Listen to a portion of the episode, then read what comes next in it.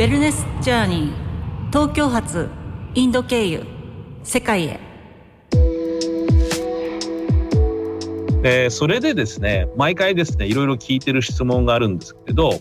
あのまあライフスタイルについて、まあ、そのモナコというイメージもあるんですけど、まあ、現在の活動を支える、まあ、源っていうかですね根源になる体と心についてちょっと探りたいなというふうに思っていまして、まあ、例えば、はい、うん、気をつけてることとか、まあ、それは例えば心だったりマインドだったり食事だったり運動だったりまあもっと言えばコミュニケーションだったりっていうのはあると思うんですけどここがこうだから私はこうなんだというのをちょっと説明していただければすごく素敵だなと思っております。のでよろしくお願いします。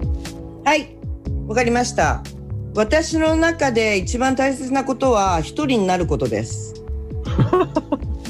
ややはり本当にこうまずはモナコというところにいるとあまりにもきらびやか。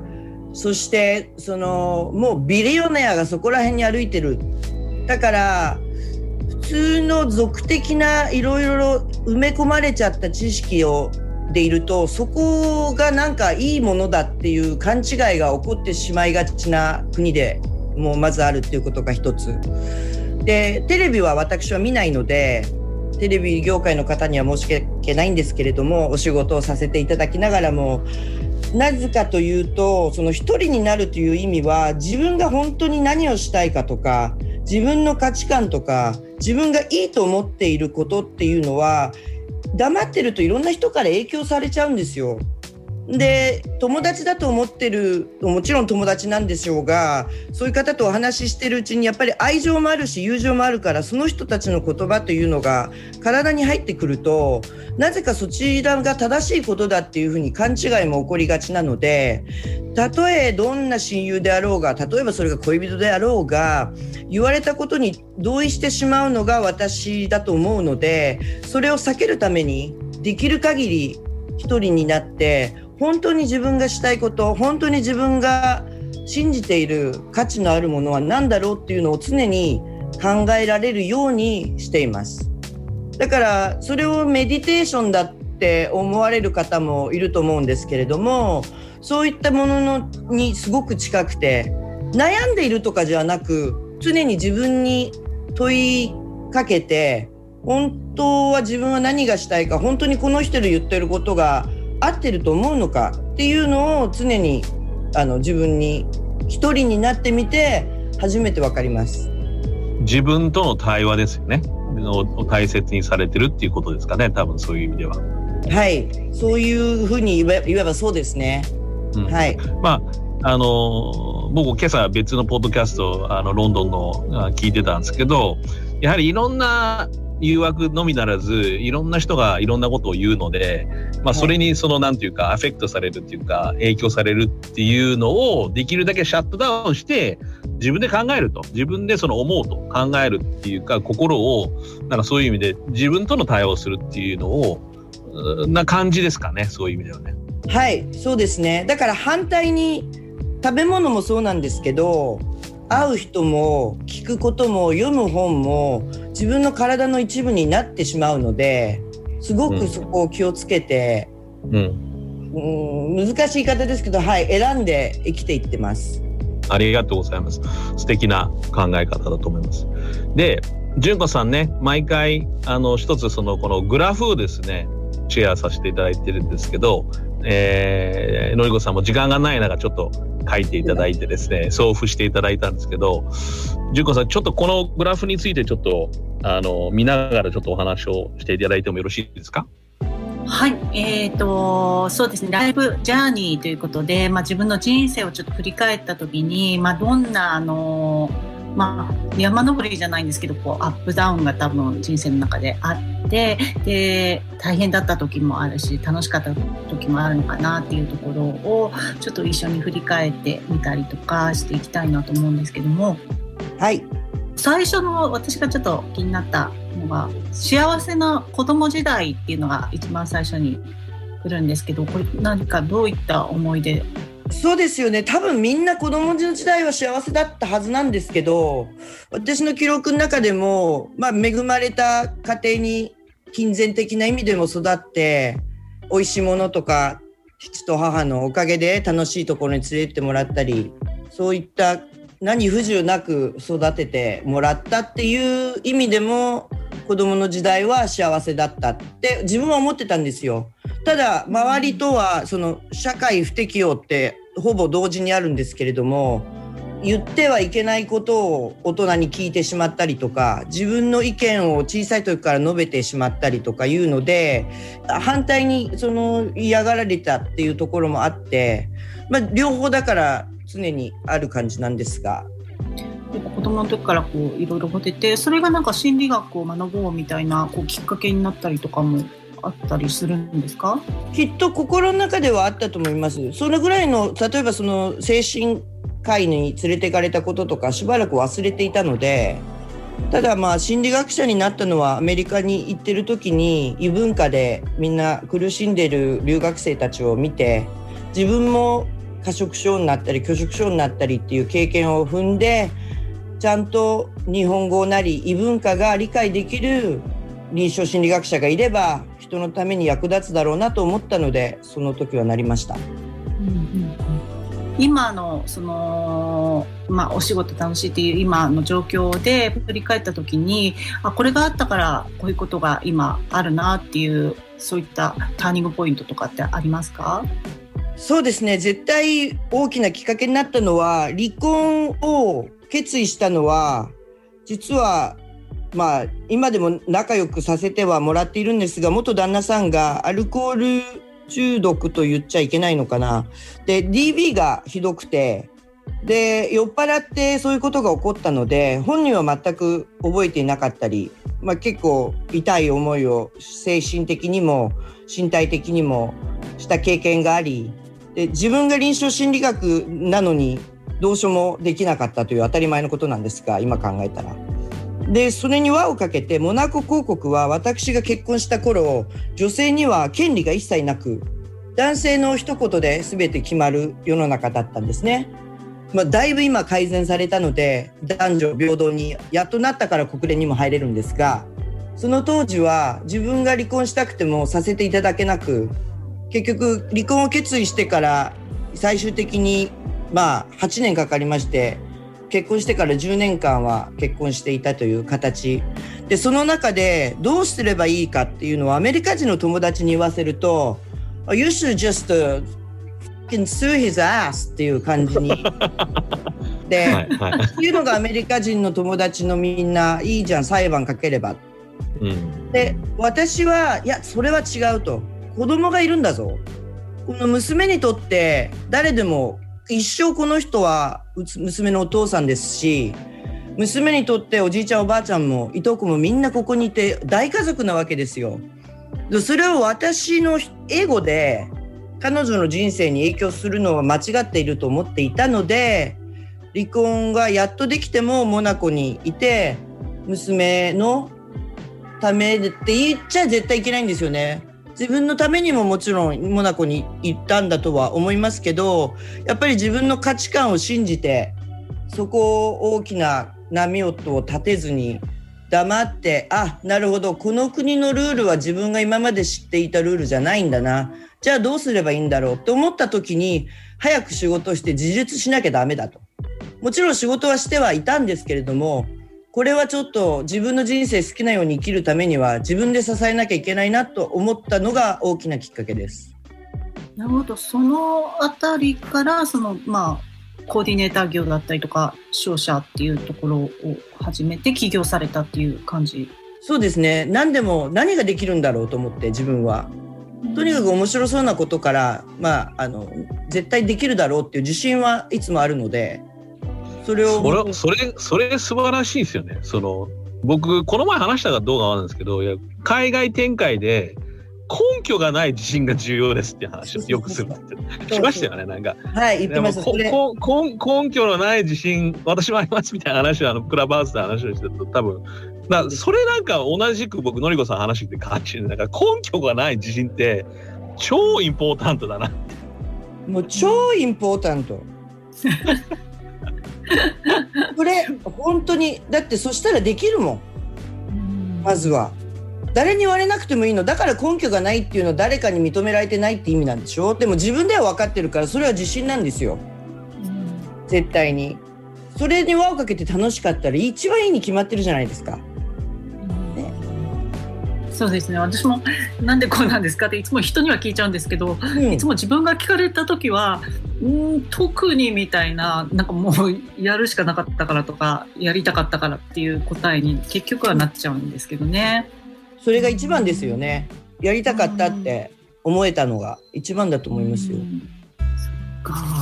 ハリーさんはそのこの人生グラフで何か気になったところありますか？いやなんかねあの、今回のみならずいろんなアップダウンあるんですけど、正直言うと僕アップダウンというかあの英語で言うと through th、uh, o-r-o-u-g-h っていういわゆる道を通るっていうコンセプトが結構僕は個人的に好きで、で、まあこのグラフの中にアップダウンあるんですけど、うん、やっぱね、その、あの、のりこさんもそうだと思うんですけど、大体の人って何があろうが通ってきてるんですよね。だから、その話がすごく聞きたくて、その大変な時に、どうやってこの通ってきたのかっていうのを話ちょっと聞きたかったんですよね。どうやってこの抜けてこれたというか、今までの道を歩いてこれたってきたのかっていうのは、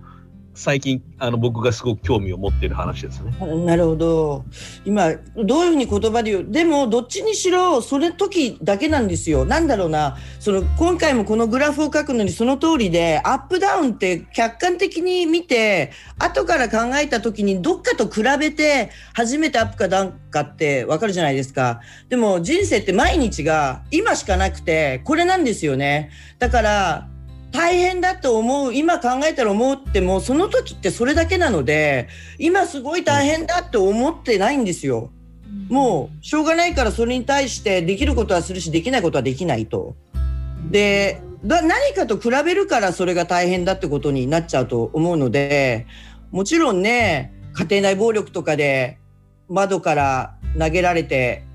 落ちちゃったら死んじゃうような状態でいるのは確かに大変な時ですよ。人生の中でも。でもその時が自分の最低な、今人生の一番最低なこのグラフで言えばこれぐらいなんて思ってないし、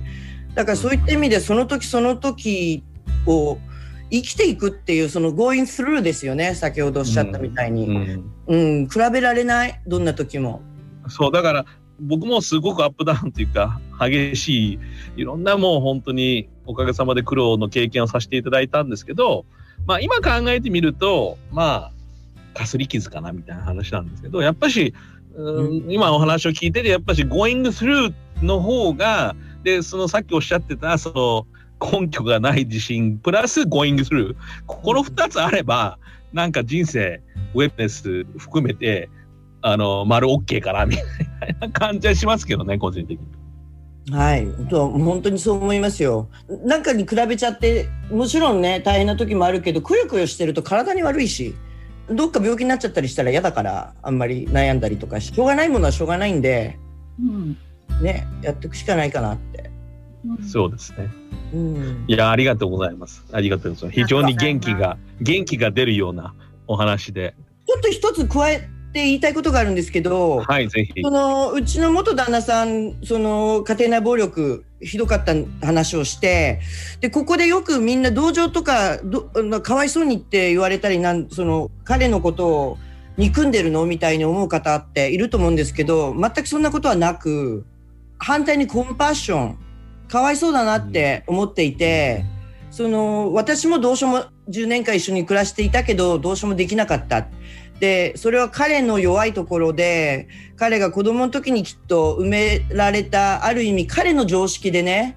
後から考えたらきっと悪いことをしてたっていうのは本人は分かると思うんですけどその悪い癖みたいな許したわけとかそういうことではなくコンパッションを持っていつか成長してくれればいいなって思っているところは必ず付け加えたいなと思って。いや、その話は普通できないですよね。なんかやっぱし、ね、純子さん、あの、なんていうか、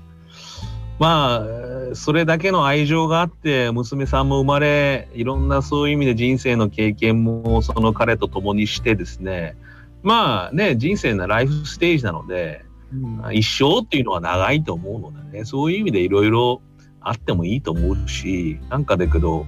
そのコンパッションって言葉あがやっぱりそののりこさんのそのなんというかもしかしたら根源にあるのかなっていうか自分に対してもコンパッションを持つ。人に対してもコンパッションを持つっていうのはそのアップダウン関係なく go through の意味でもすごくなんか理解ができるかなっていうふうには感じましたけどねお話を聞いて。